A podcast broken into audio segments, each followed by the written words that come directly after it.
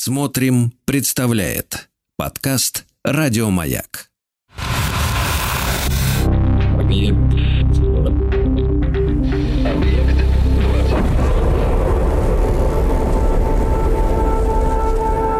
Объект 22.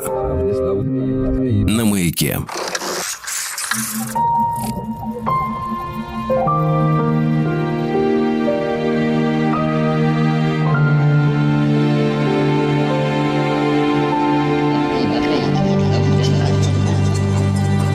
Объектив 22.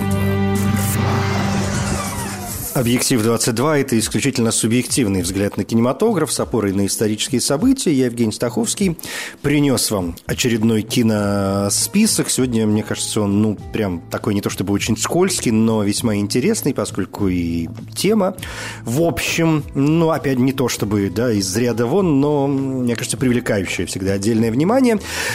Но давайте пойдем по порядку, да что-нибудь в конце концов договоримся. 13 июня у меня на календаре. И вот какое событие я выбрал для сегодняшней подборки фильмов.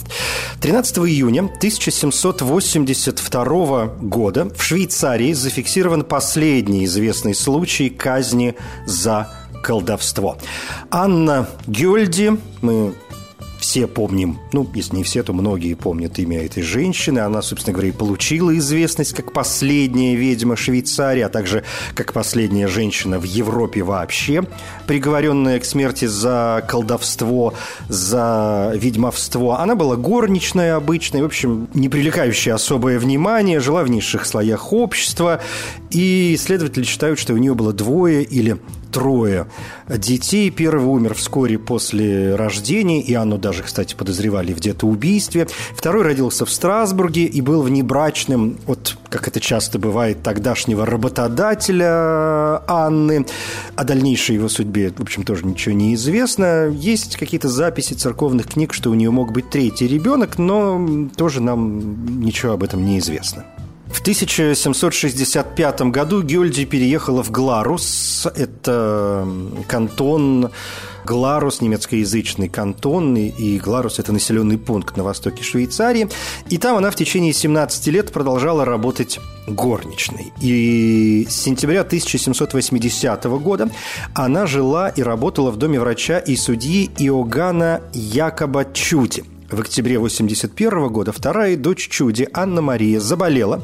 У нее начались судороги, и в ее рвоте врач обнаружил иглы – и Чуди якобы выяснил, что Анна регулярно подмешивала ей иглы в молоко, начиняла ими хлеб, и в результате чего Гюльди была уволена. Но, хотя девочка в итоге поправилась, началось преследование Гюльди как ведьмы.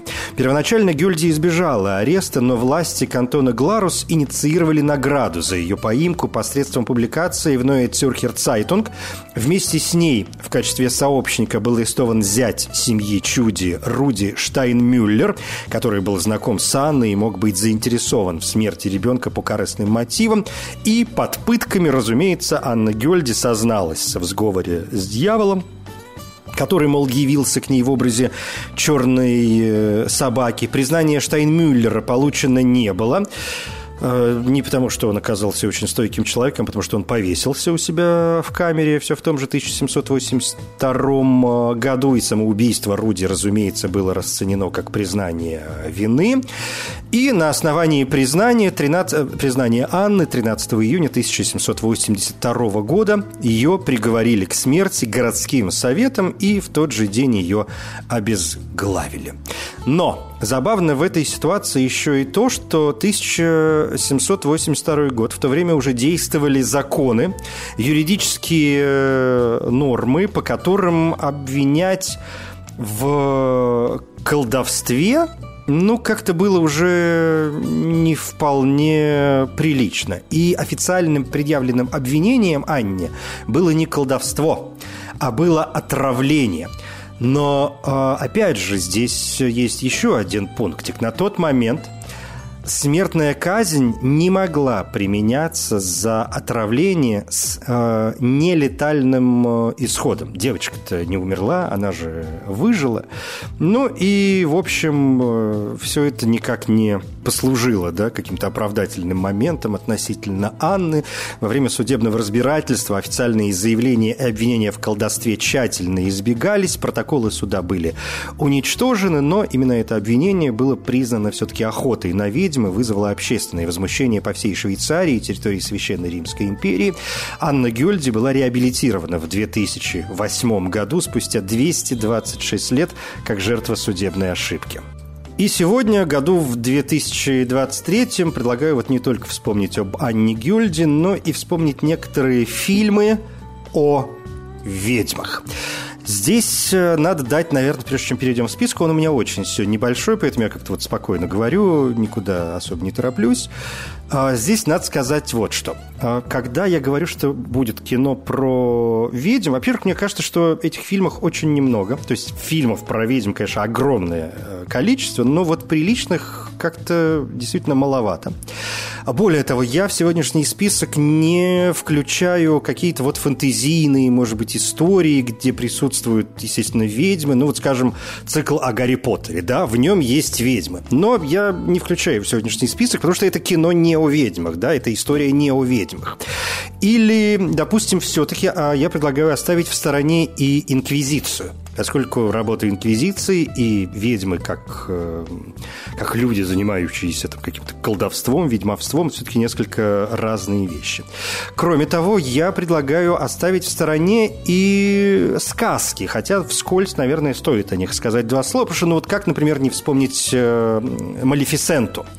Э, Малефисента – вымышленный персонаж, который появляется в качестве главного антагониста в анимационном фильме компании Walt Disney «Спящая красавица» 1959 года. И Малефисента представлена как злая фея и самопровозглашенная хозяйка всего зла, которая, не будучи приглашена на крестины, проклинает младенца. И дальше сюжет известен. Принцесса Аврора э, должна уколоть палец у веретено прялки и умереть до захода солнца в день ее 16-летия.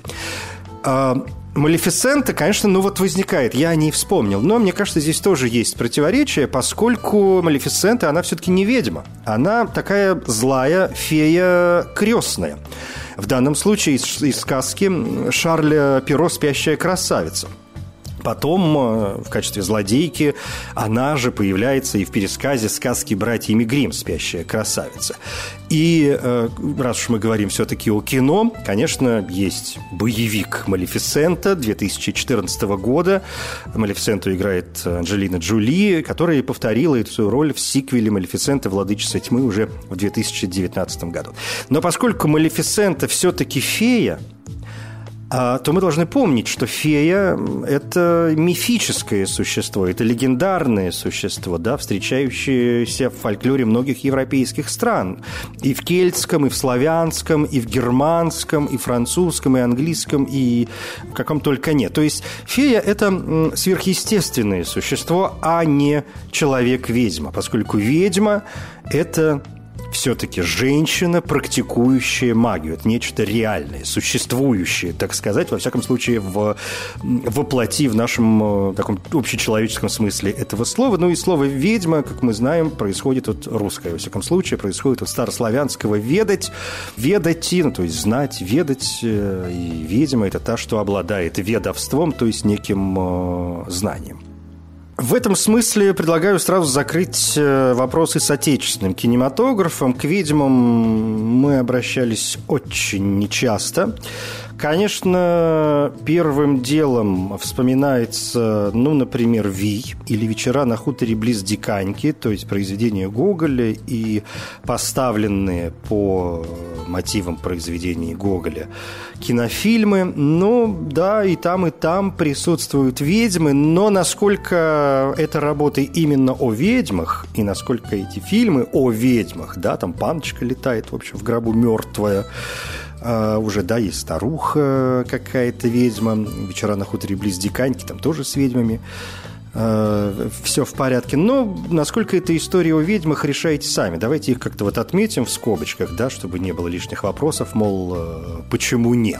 Что же до э, постсоветского... Да, ну и, конечно, там, я уже сказал, что давайте будем обходить стороной сказки. Баба Яга, в общем, тоже какая-то ведьма, да, которая живет черт знает сколько лет. Она, с одной стороны, мифическое существо, живущее очень долго, с другой стороны, она какая-то бабка-человек. Она действительно какая-то колдунья, ведьма, ну да, живет долго, ест там каких-то детей непонятных, добрых молодцев, которых испекла, значит, в своей печи, носится в своей ступе и так далее, и так далее. Ну вот, кстати, э, надо здесь вспомнить, в постсоветском пространстве есть э, на сегодня у нас главный, конечно, хоррор-мейкер наших дней. Это Святослав Подгаевский, очень интересный режиссер. У него, например, есть фильм, который называется «Яга. Кошмар темного леса. Но, опять же, это, в общем, яга и кошмар темного леса. Здесь э, в фильме речь идет о семье, которая там переехала жить в дом где-то на окраине города, и они нанимают для дочери няню. И отец устанавливает камеры наблюдения, которые, в общем, должны как-то смотреть за тем, что происходит в доме. Но в один день Егор, отец, он возвращается домой и обнаруживает, что дома нет ни няни. Нет, Егор это не отец, это, старший брат значит, этой девочки, значит, это старший сын этой семьи. И вот он приходит домой и видит, что нет ни, собственно, ни няни, ни его младшей сестры. А родители вообще забыли, что у них была дочь. И Егор отправляется вместе с своими друзьями на поиски своей сестры. И, конечно, они понимают, что, в общем, в конце концов, это не няня, а настоящая баба Яга, которой вот нужны эти самые дети. Но, опять же, кино не про ведьм. Или, допустим, у Подгаевского есть фильм э, «Невеста», который мне очень нравится. Многие критики его обругали, я его бесконечно стараюсь защищать. Мне кажется, это очень хорошая работа. Картина 2017 года. Речь в этом фильме идет о молодой паре, которая отправляется в гости к родственникам мужа. И, значит, невесту, жену, ее начинают, ее играет Виктория Галакова совершенно прекрасно, ее начинают преследовать какие-то видения, в общем, она начинает думать, что-то здесь не то, а тут еще муж куда-то уезжает, но он куда-то пропадает, а ей говорит, что он уехал по делам. Короче, что-то неладно, а семья начинает настаивать еще и на проведении какого-то обряда. И вот здесь, когда мы говорим об обряде, мы понимаем, да, что у нас появляется здесь что-то колдовское, но насколько это фильм о ведьмах, но я бы тоже этого, честно говоря, не сказал. Короче говоря, Святослав Подгаевский, еще расскажу, очень э, интересный современный режиссер, но вот к теме ведьм, как мне кажется, вплотную, во всяком случае, пока вот на 2023 год он не подошел. Он работает все-таки в основном с фольклором, с городским фольклором, с народным, со сказочным. Но вот э, посмотрим, может быть, может быть, э, в самое ближайшее время что-нибудь по части таких настоящих, серьезных э, ведьм от Подгаевского мы и увидим.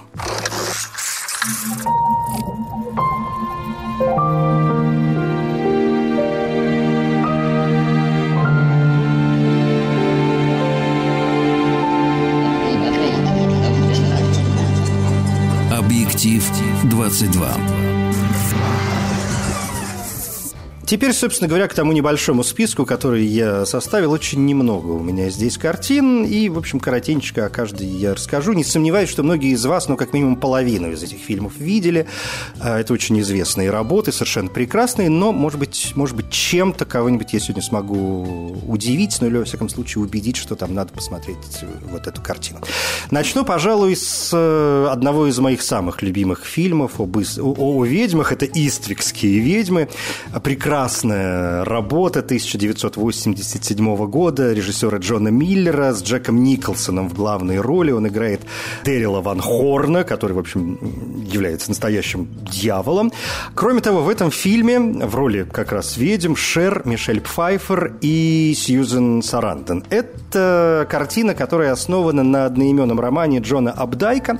И это фильм, который рассказывает историю трех женщин, которые, э, в общем, занимаются каким каким-то ведьмовством, они обсуждают в какой-то день э, свои любовные дела, они фантазируют, рассказывают свои, о своих сокровенных фантазиях, желаниях, о том, э, какой бы мужчина им мог понравиться, и этот мужчина, собственно говоря, появляется. В этот момент и начинает исполнять их э, желания, но, естественно, у него есть своя темная сторона.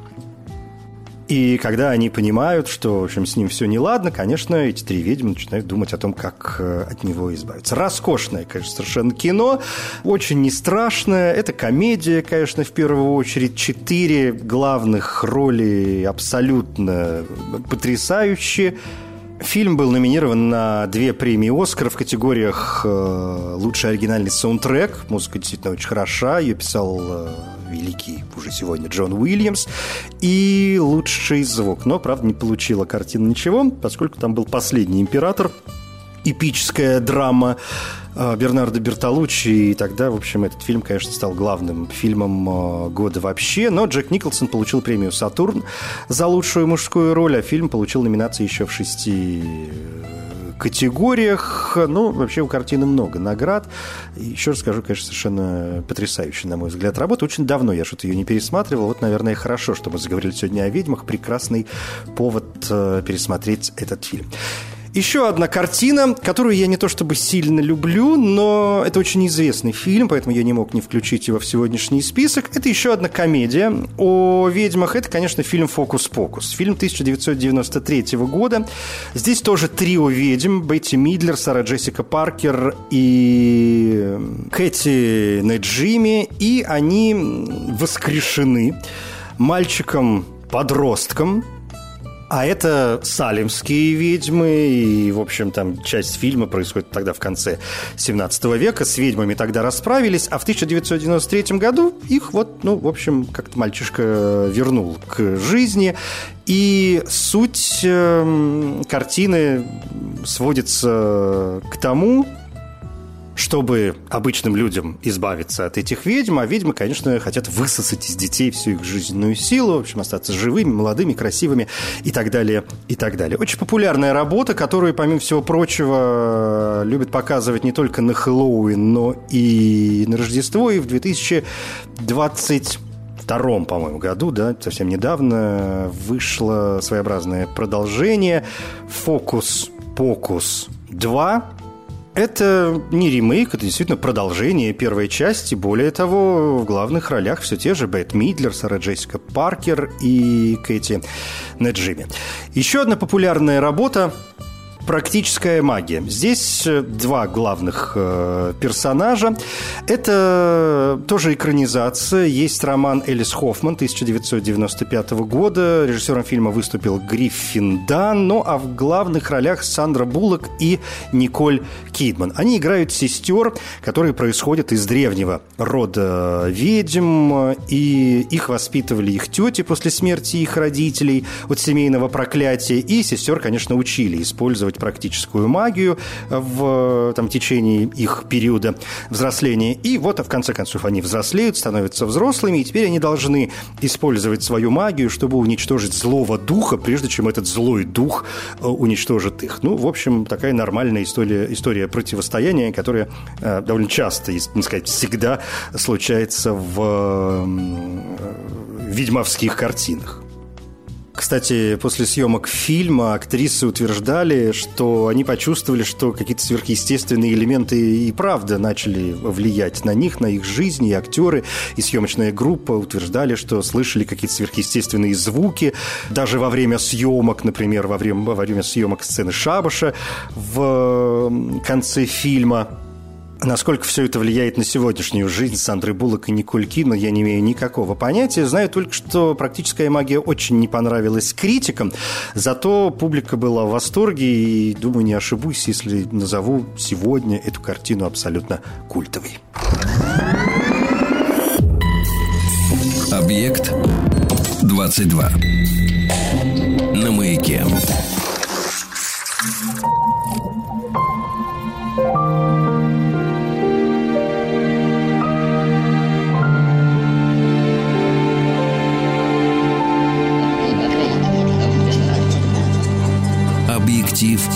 Prince-Édouard. 13 июня на календаре в этот день в 1782 году в Швейцарии зафиксирован последний известный случай казни за колдовство, по крайней мере, случай в Европе.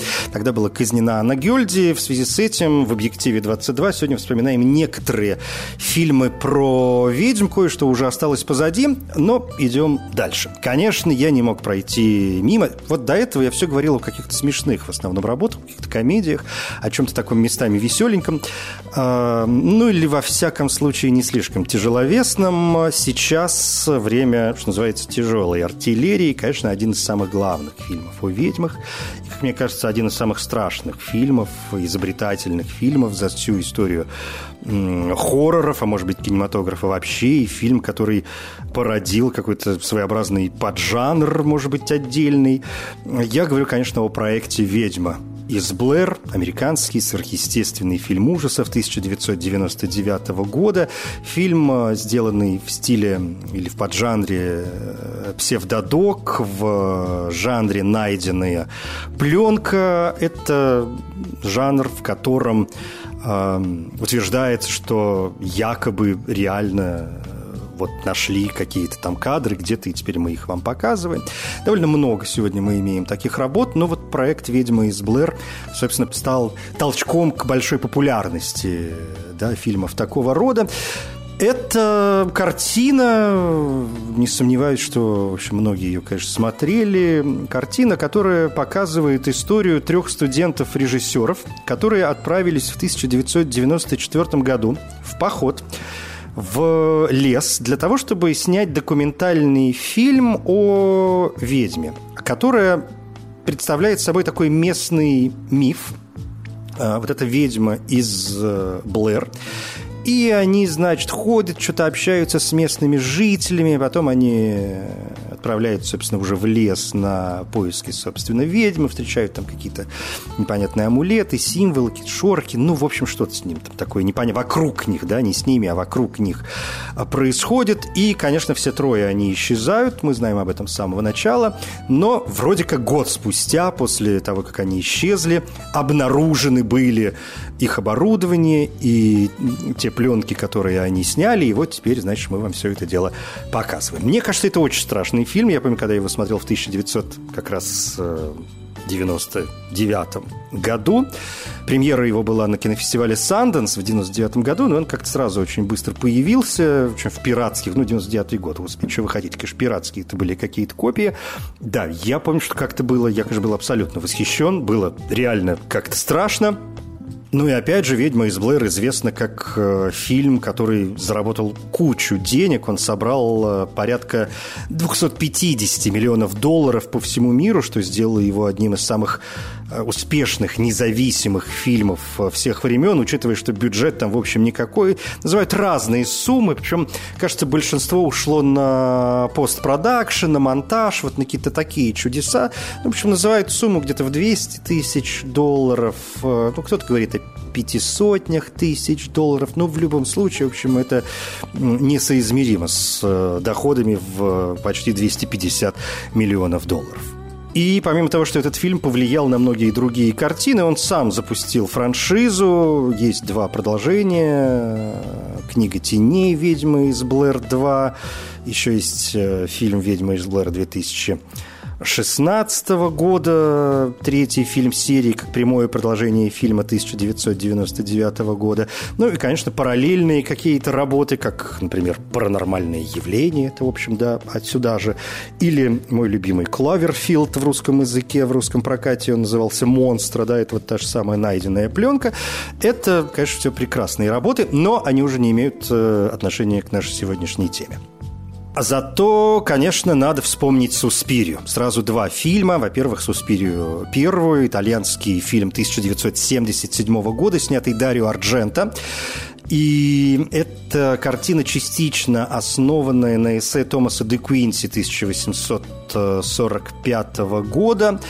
В этом фильме э, сверхъестественном Джессика Харпер играет э, студентку, ученицу балетной школы. Она переводится в престижную танцевальную академию, но после серии жестоких убийств понимает, что эта академия не что иное, как прикрытие для какого-то сверхъестественного заговора.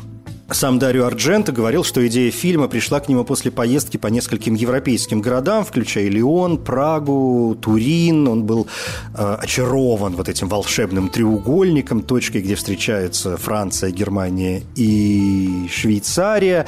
И комментируя вообще колдовство и вообще оккультизм, Ардженто заявлял, что, вы знаете, здесь очень мало поводов для шуток. Это э, реально существует. Это очень классное кино и совершенно культовый фильм на сегодняшний день. Но, как мы знаем, есть и вторая «Суспирия». Это уже картина 2018 года. Это картина, которую снял Лука Гуаданьино, тоже итальянский кинорежиссер.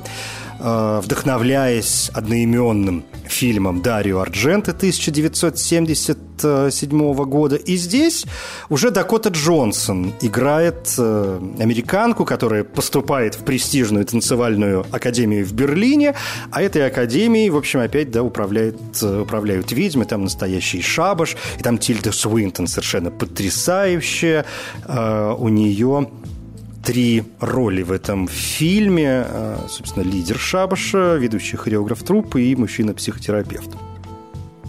Суспирия Гуаданьино, конечно, отличается от Суспирии Дарио Ардженто. В общем, мы смотрим кино, да, не только ради сюжета, а ради разных других моментов. Здесь, мне кажется, очень интересная камера, очень интересные цветовые э, решения весьма интересные костюмы. Художник по костюмам выбирала такую винтажную одежду э, того периода, в общем, о котором мы говорим в этом, то есть о котором авторы говорят в этом э, фильме.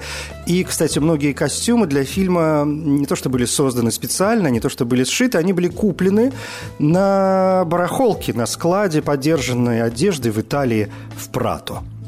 Ну и, конечно, отдельное удовольствие сравнивать э, танцевальные моменты, их количество, их разнообразие в фильмах э, Дарио Ардженту и Луки Гаданино, ну, учитывая, что, в общем, действие происходит в балетной школе. Коротко успеваю в этой части вспомнить еще один фильм. Он называется просто «Ведьма». Это картина 2015 года. Вообще, как вы понимаете, фильмов со словом «ведьма» великое множество. Но вот чтобы не запутаться, скажу, что да, во-первых, 2015 год. Во-вторых, э, режиссер Роберт Эггерс, и это его полнометражный режиссерский дебют.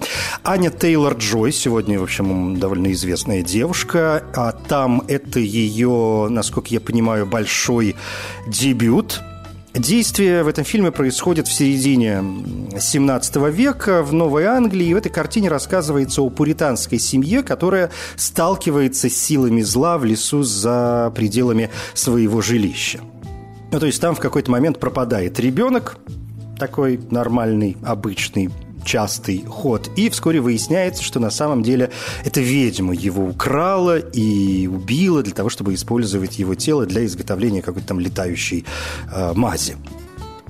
Не то чтобы это очень страшное кино, но это кино очень атмосферное. Интересно, что для того, чтобы придать картине аутентичный вид, Эггерс снимал только при естественном освещении. И, например, в помещениях единственным освещением были свечи. Кроме того, название фильма, да, «Witch», эм, стилизовано под... Ну, то есть первая буква – это не W английская, а это использование двух э, букв э, V, стоящих рядом. Получается как бы W, но все равно две буквы V. И он говорил, что вроде как э, нашел вот именно это написание в брошюре якобинской эпохи о колдовстве, когда он э, изучал исторические тексты тех эпох.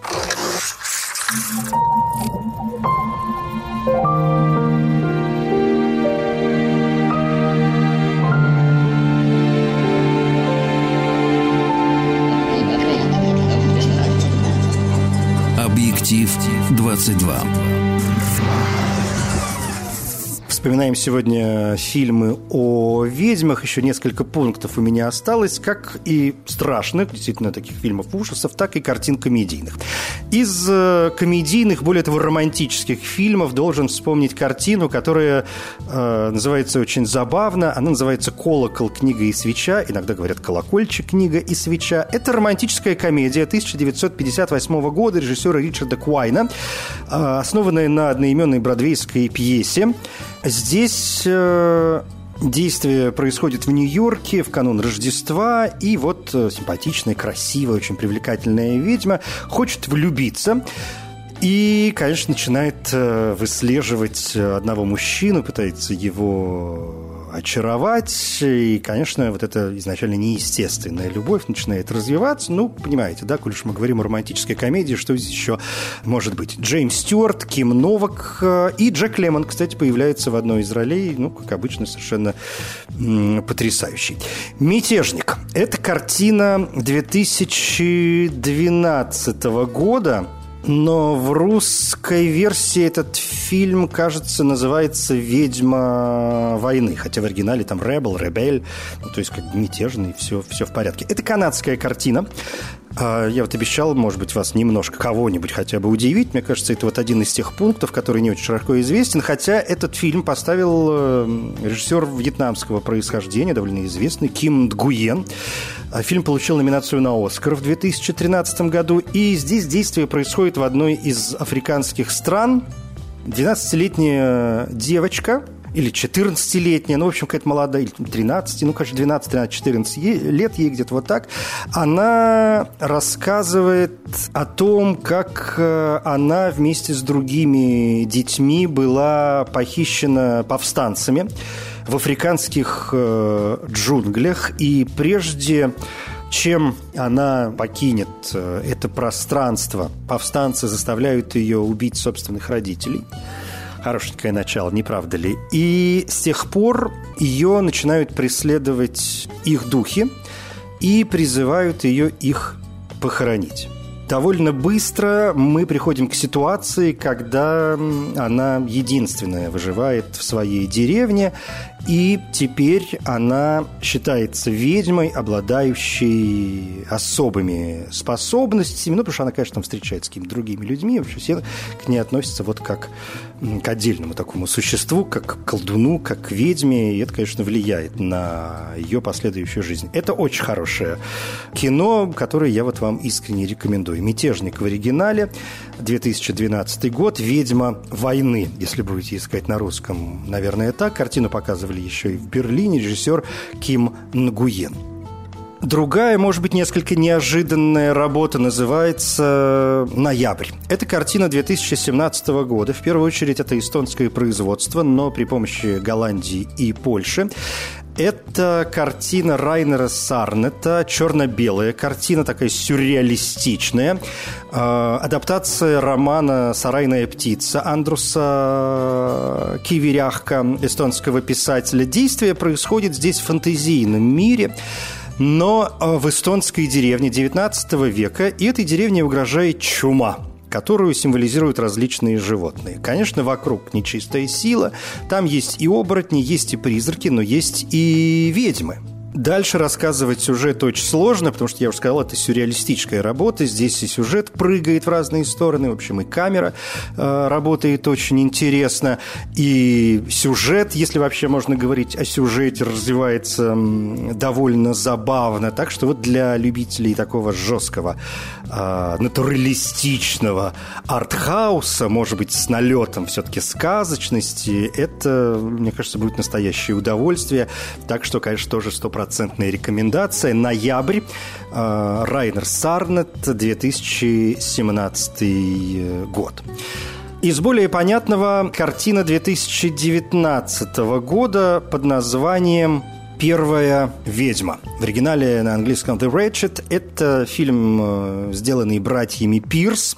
В центре парень, у которого разводятся родители, он отправляется для того, чтобы как-то ну, пережить эту травму, отправиться от потрясения, он отправляется на лето в сельскую местность, там вместе с отцом он э, может немножко подзаработать на местном причале, но внимание этого парня привлекает живущая неподалеку семья, которая вроде такая с первого взгляда очень милая, очень приветливая, но в конце концов вдруг э, оказывается, что эти супруги, муж с женой, которые воспитывают маленьких детей, начинают вести себя довольно странно.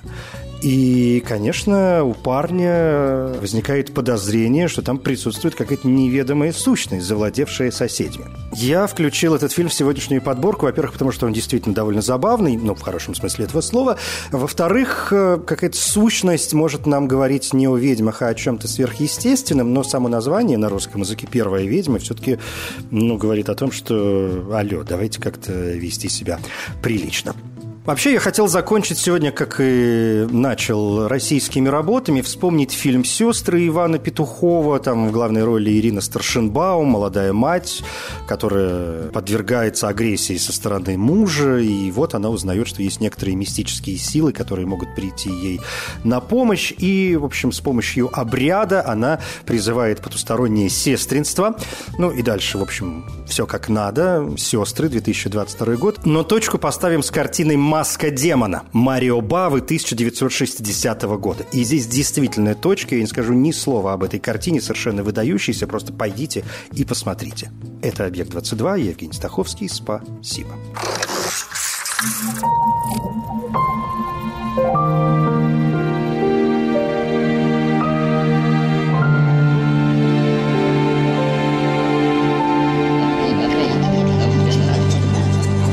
Объектив 22.